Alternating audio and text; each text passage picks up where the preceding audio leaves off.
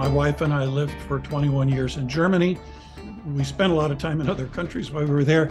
And part of my role at Trinity allows me to be spending uh, six to seven weeks a year doing international work. So I've since been to over 40 different countries.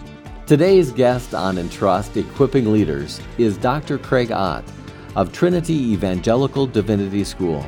Today's topic is contextualizing ourselves as we serve in new cultures so that we can do excellent kingdom work for God's glory. Let's join our host, Laurie Lind and Dr. Ott. Well, welcome to Entrust Equipping Leaders, and I'm really happy to have the guest I have today who I've known a bit in the past and nice to get reacquainted again, Dr. Craig Ott. Um, Dr. Ott, well, what should I call you, sir? Well, we're old friends. Uh, you can call me Craig.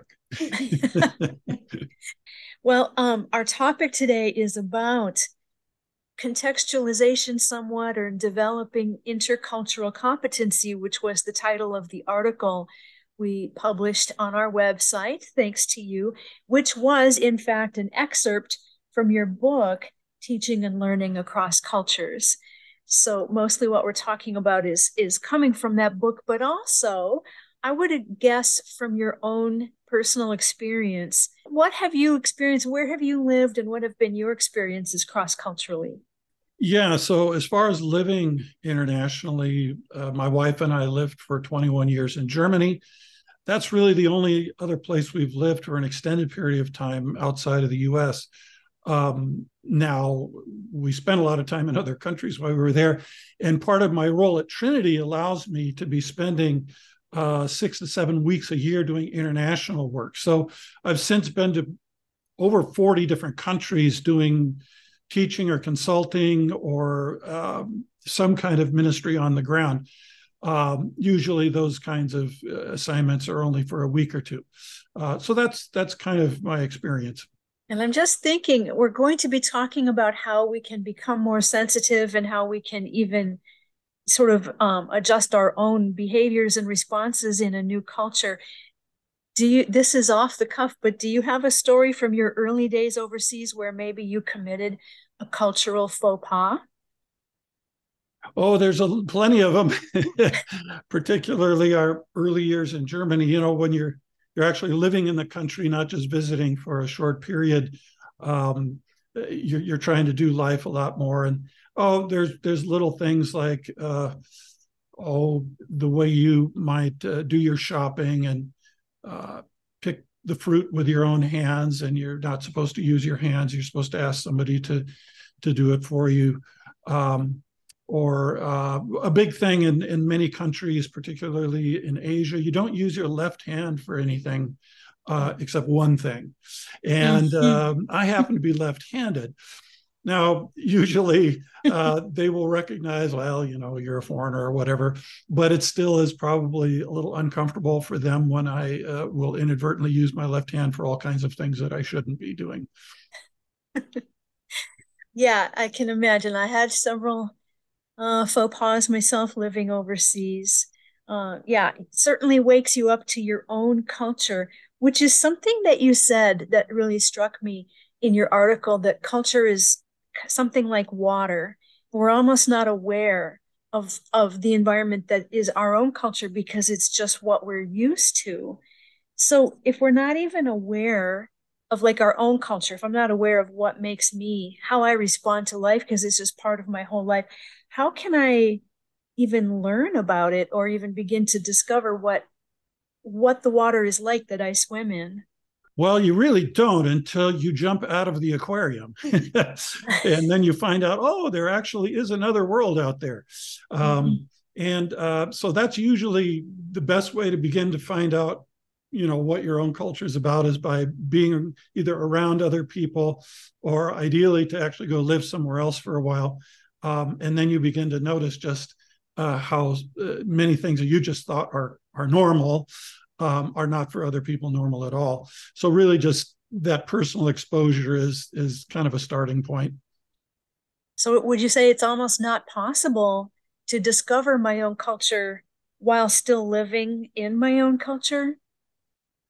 Well, except for the fact that if your culture is in the United States, then your culture is a pretty mixed culture.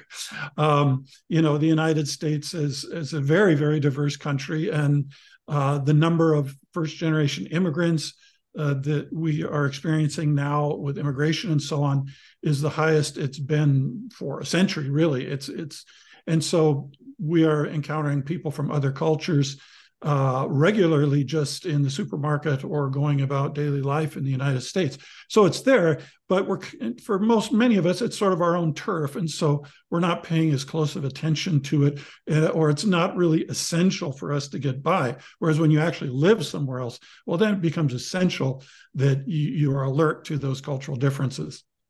One thing you said in your article, you said that learning to navigate life in another culture means resisting our intuitions and restraining, oh, actually, and retraining our natural reflexes. How on earth does a person resist their own intuition or retrain their own natural reflexes? Well, sometimes uh, it's sort of like putting your hand on a hot stove. Uh, you you get burned. Uh, so you you make a mistake and then it was a painful mistake or it, it hurt a relationship. And then you go oh okay I, I need to retrain myself not to respond that way. Typical thing would be how how you deal with a conflict situation in a relationship uh, or decision making process. And uh, you've just sort of moved along in the way you always thought the normal way to make decisions was and you didn't realize it but you were offending people.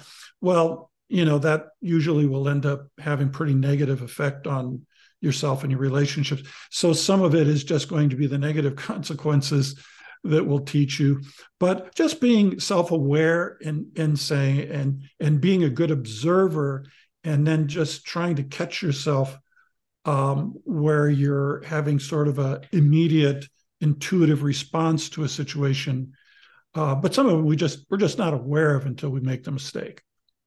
Or somebody else tells us. Uh, yeah, that's maybe a, a more gentle way to find some of that out. In your article, you just basically overall you talked about intercultural competency. So, what does that actually mean?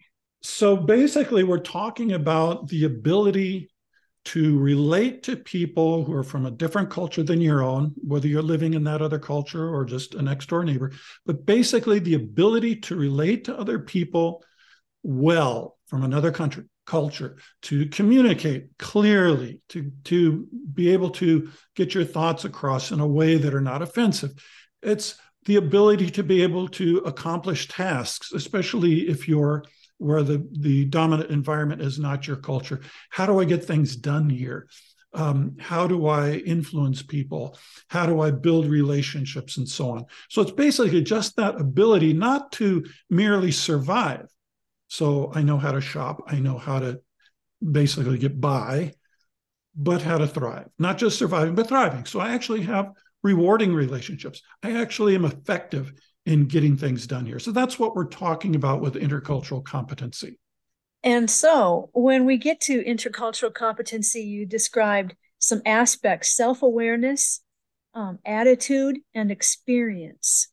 Maybe you could describe each of those a little bit and practical ways that we can work toward developing each of those things.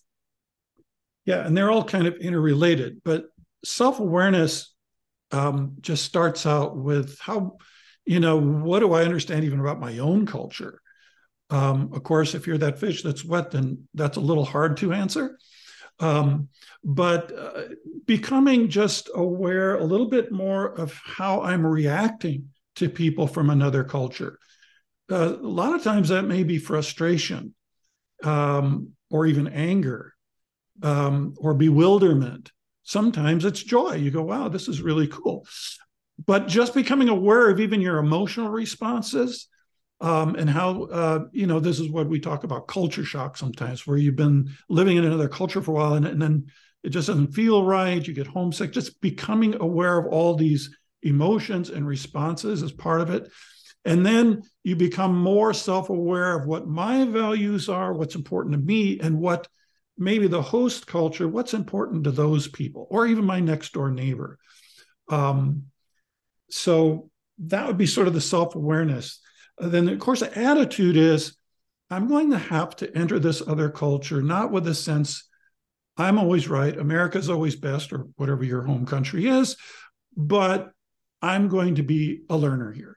I'm going to give people the benefit of the doubt that when they do something that seems offensive to me, maybe for them, that's the, the kind thing to do. It just didn't seem like it to me. And so I give people the benefit of the doubt. I'm teachable. I'm open. I realize different is not always bad. Different is just different. Um, and sometimes there's good reasons why people do things differently. And the more I can kind of have that attitude of openness, uh, then the more I'm going to patiently try and really understand what's going on. I don't have to agree with everything, of course, um, but uh, but I, I, at least try and understand people. So that's that attitude of of learning and humility. And then for experience, it's really getting out of your bubble. Um, and there's a real temptation, especially if you're living overseas, to stay where it's comfortable. So you're sort of hanging out with other expats uh, other people who are like you, and you talk about how how cool life in America was and all those favorite foods you can't get, and you know that that's fine. But if you stay in those kind of bubbles, you're not going to develop the that competency to be able to go out and relate to the people of the general culture, and that same tendency to want to withdraw can also be with my next door neighbor who's maybe a first generation immigrant. Their English is not great. And I'm a little nervous, you know, how do I relate to these people, what I'm going to talk about. And so, even there, just having the experience of sort of overcoming my inhibitions a little bit, reaching out. Um, most people are a lot friendlier than we give them credit for, um, and uh, so so that's kind of just getting the experience. And, and I compare it sometimes to playing a game. Um, mm-hmm. You know, if you learn a new game, card game, a board game, uh, you know, there's the rules. But then there's how you really play the game, right? The strategy of how you really win. And what are you going to do? You're going to lose the first few times if it's, you know, if it's a game that's not just total chance. You know, it takes a while. You learn how to play the game. And that's a little bit like culture. It's a learning a new game. There's new rules out there and uh, you're going to make mistakes. You're not always going to win, but if you stay with it, be patient, you're going to do well. Um, and that just to give a sort of a practical example of this, one thing that really irks a lot of Americans or a lot of Westerners is punctuality issues. Mm-hmm. And in many parts of the world, uh, people do not put the same value on arriving at the clock a minute or or that a event was designated. They don't consider that being late necessarily, but but our understanding of lateness is not only a matter as 10 minutes late is a half hour late, but there's a deeper value. So if I'm just going on the emotions, what am I doing? Somebody's always coming late to the meeting. I'm saying, hey, you're wasting my time. You're not being respectful of me and my time. Um, and so I, I put a motive on that. I put a value judgment on that. Well, sometimes in certain cultures, if you show up for a meeting on time, that means that person is treating it as a business meeting. If you're a friend, you show up late because we're friends. Mm. So a person showing up late could actually be a positive sign in that person's way of looking at things. Hmm. Now, I'm going to have to be teachable. I may still not like it, but I at least understand it. And guess what? I might just learn that sometimes slowing down and taking your time and not being so uptight and not letting the clock rule my life, maybe that's not always a bad thing. And that's how we become enriched and we actually can grow through these cross cultural encounters. And that's where we can really be enriched as people through these encounters. So it's not just a matter of sort of getting along, mm-hmm. but how can I become a better person, a more balanced person, maybe? Not that I do everything the other people do, but I uh, look at myself differently. And that makes me think of something. You know, how would I understand, like, say someone is always coming late to a class or a Bible study or something? how would I find out that to them that's that's a sign of warmth and friendship and comfort especially if that's the culture they swim in and they don't even really know why they come late yes right and if see and here's where the conflicts get get complicated because i find myself getting sort of frustrated and kind of irritated with this person and they don't have a clue why right. and they just think i'm an irritable person mm-hmm. so what you need to do usually when you enter a new culture especially if you're going to be there for a while you need a cultural insider. So if I go to Mexico, it's going to be a Mexican, a cultural insider who can help me out. And I have to give them permission. I say, you know what? I'm like a little child here. I don't know how to do things. I don't know what counts as late and what's not, and etc. Please help me. I'm at your mercy. I need somebody to tell me when I'm doing something that's really offensive, but I don't know it. I'm using my mm-hmm. left hand for all kinds of things, maybe. Um, so will you please coach me on this? Mm-hmm. Now, in a lot of cultures, they will not want to correct you. Mm-hmm. They will not want to say something negative. So you really have to give them a lot of permission.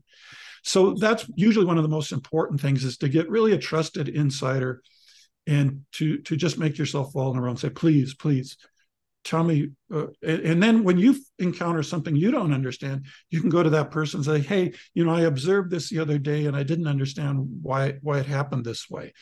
Um, and and that person kind of kind of explained to you what was going on. Um, so having a couple of good cultural insiders like that is really a key. Mm-hmm. I like that See, our tendency, pardon me, our tendency is to go to the other expats and you go to the other expat and say, gosh, people here are always late.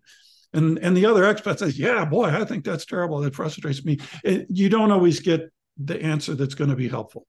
Mm-hmm.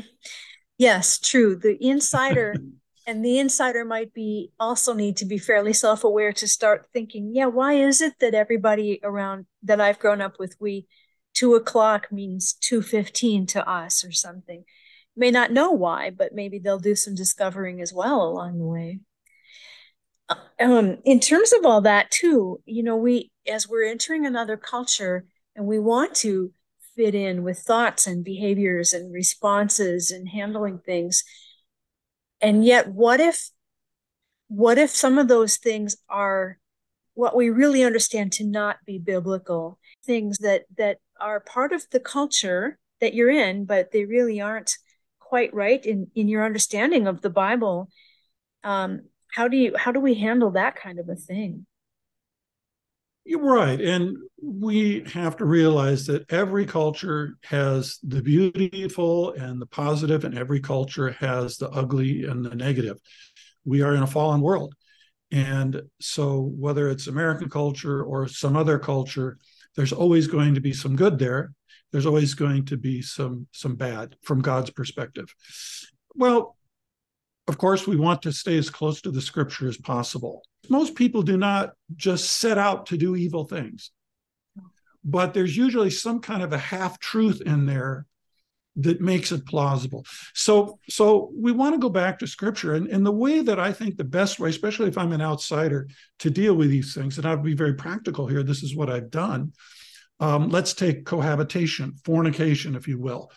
Um, this is just considered normal in many parts of the world. In the United States, it's considered pretty normal. I've met people who said, Why would you ever get married without first having lived together and, and had sexual relations? That would be unwise to do not do that. So that's considered just normal.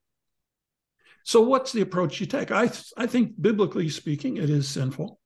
But instead of me just sort of coming in and saying, uh, okay, listen, that's not what God wants, I like to pray for that couple, let's say. And what I've done is I've given them some Bible passage to read, and I say, "Will you read these passages? Will you pray about them? What God, you know, what you think God is telling you here?" And I actually have had it happen where I went for a follow up visit after that, and they said, "Does this say what I think it says?" Because we probably ought to get married if it's saying what we think it says. uh-huh.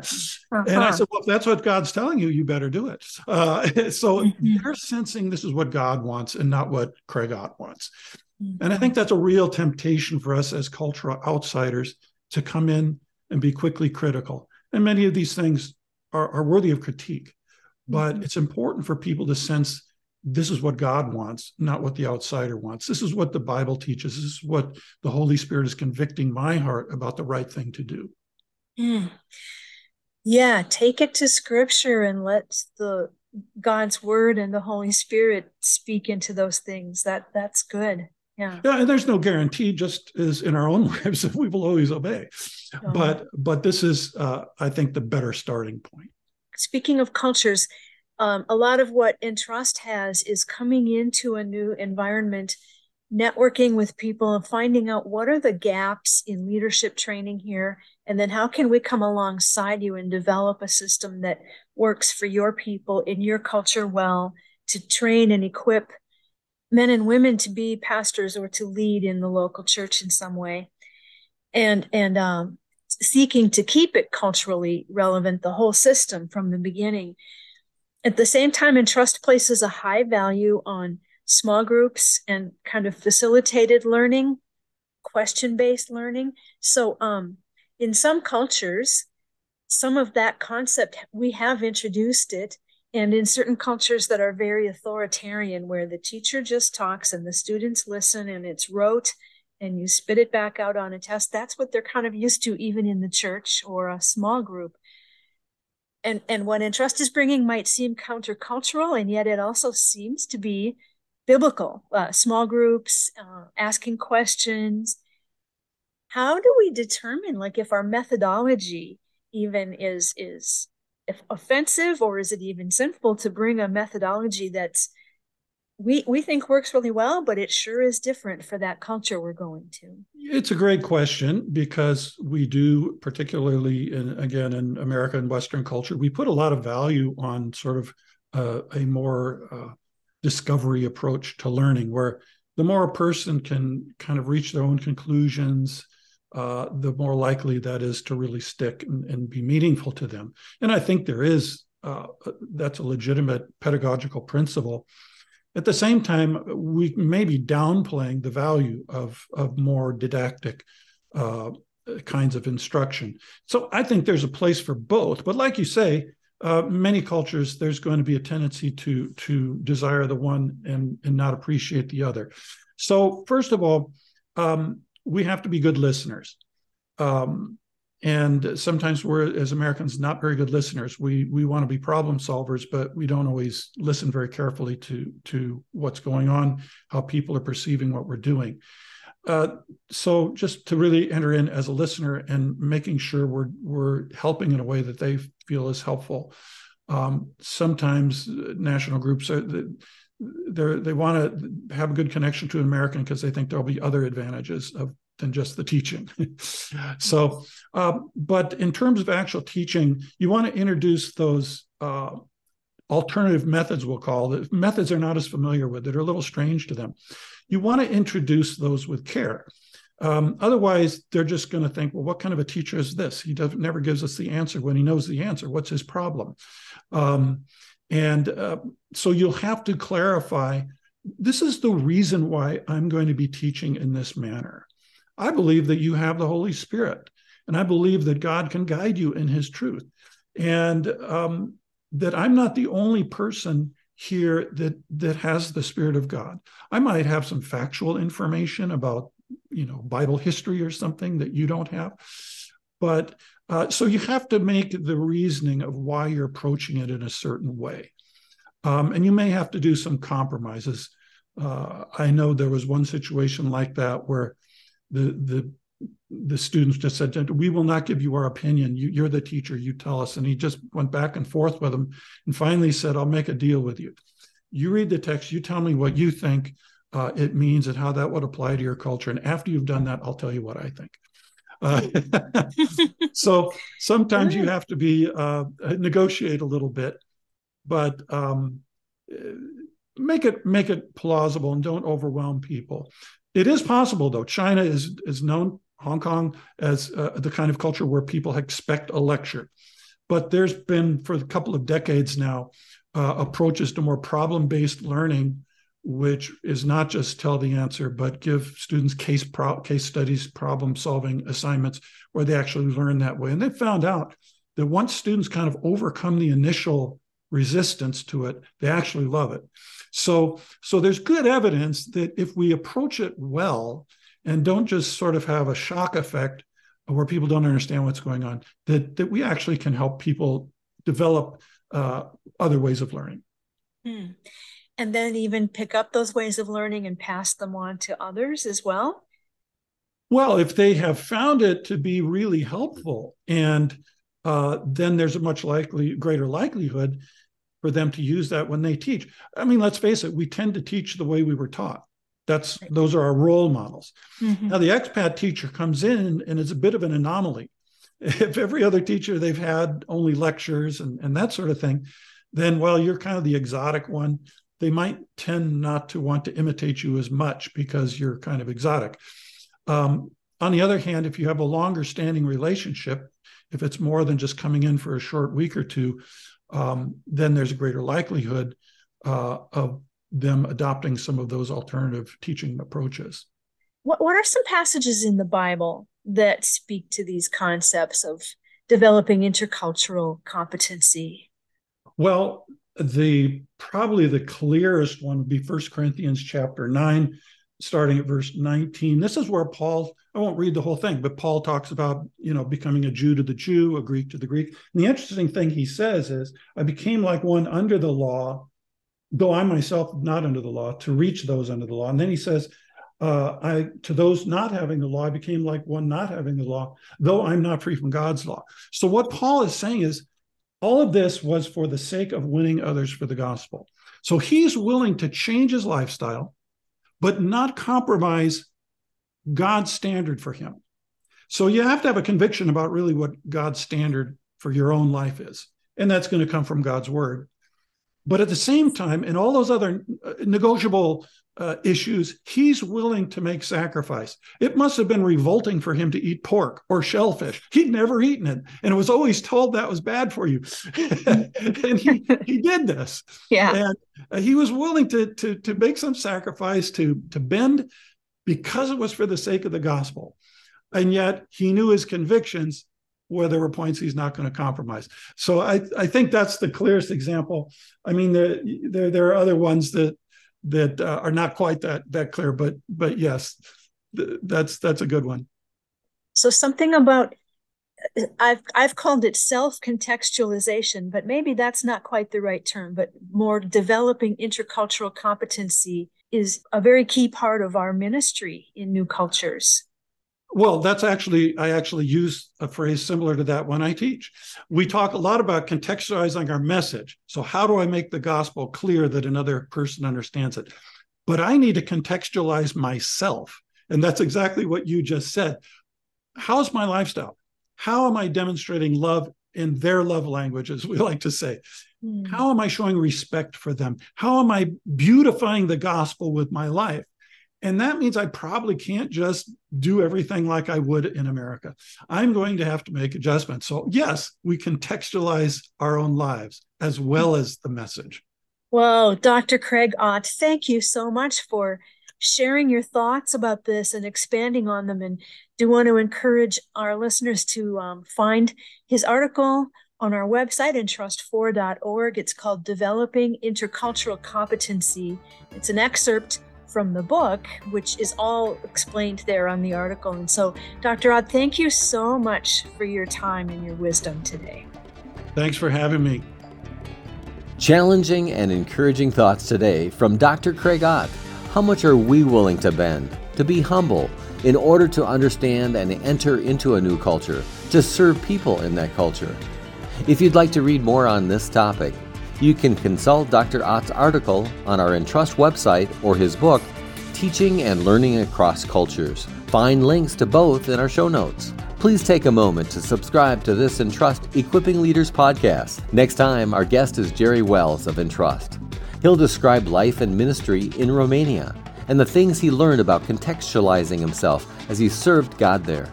See you then.